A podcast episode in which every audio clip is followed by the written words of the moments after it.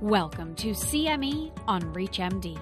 This episode is part of our Minute CE curriculum. Prior to beginning the activity, please be sure to review the faculty and commercial support disclosure statements, as well as the learning objectives.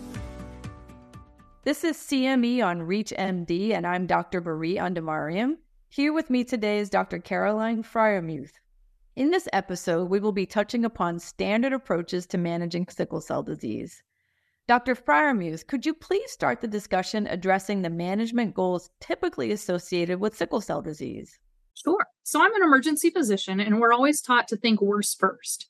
Really, we want to be on high alert for any life threatening complications.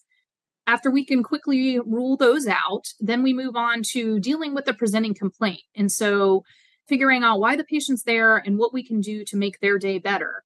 In the case for sickle cell disease, the most common complaint is vaso-occlusive episodes. And the most common reason they come in is for pain. And so we really want to make sure that we treat that pain quickly and we treat it appropriately.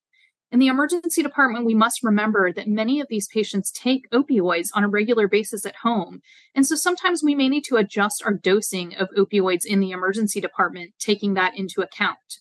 Acute chest syndrome causes a lot of morbidity and mortality for sickle cell disease. And so we really want to make sure that that is a diagnosis we don't miss.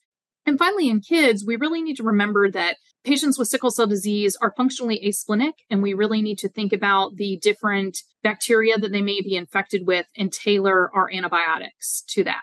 And what about your standard treatment in the outpatient world? Thank you, Dr. Freiermuth. Next, I'll provide a brief overview of the standard treatment approaches for sickle cell disease. These include, very importantly, some prophylactic strategies. So, we're very fortunate in the United States that all 50 of our states test every newborn baby for sickle cell disease. And once they're identified, they're immediately put into care with an expert pediatric hematologist. One of the first things that's done is they're put on daily penicillin prophylaxis as well as they're insured to have their pneumococcal vaccination. And that's to make sure that they don't die from pneumococcal sepsis because they are particularly prone to that.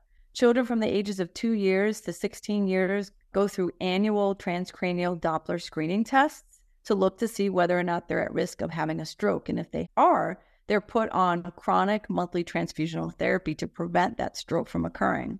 We also advocate that all people, children and adults alike with sickle cell disease, have routine ophthalmologic screening for sickle retinopathy to prevent the onset of blindness related to that retinopathy. We also have four disease modifying therapies that we can prescribe to individuals with sickle cell disease. Hydroxyurea has been around the longest. It's taken daily and it reduces vaso-occlusive pain crises in people who take it.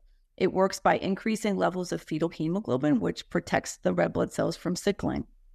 In 2017, L-glutamine was approved, and that's a drug that can also reduce the frequency of vaso-occlusive pain episodes and was also demonstrated to reduce incidence of the acute chest syndrome. In 2019, there were two drugs approved for sickle cell disease, all in the same month. The first was crizanlizumab. It's a monoclonal antibody against P-selectin that's given intravenously approximately once per month. And it was approved on the basis of its ability to reduce the frequency of vaso-occlusive pain crises. Voxelotor is an oral antihemolytic agent, which is taken once per day. It works by binding to alpha globin and keeping the hemoglobin within the red blood cells from being able to polymerize and cause sickling, anemia, and hemolysis. We also use transfusions quite a bit in sickle cell disease. We use them both acutely for patients who present with either stroke or the acute chest syndrome. And we also use them chronically, giving patients transfusions every two to four weeks in the outpatient setting. We also spend a lot of time managing both acute and chronic pain, which are the hallmark of the disease. And lastly, primary preventative care is so important. This has been an exciting discussion on standard treatment approaches and management goals for sickle cell disease. I would like to thank Dr. Caroline Freiermuth for joining me today. Unfortunately, our time is up. Thank you for listening. You've been listening to CME on ReachMD.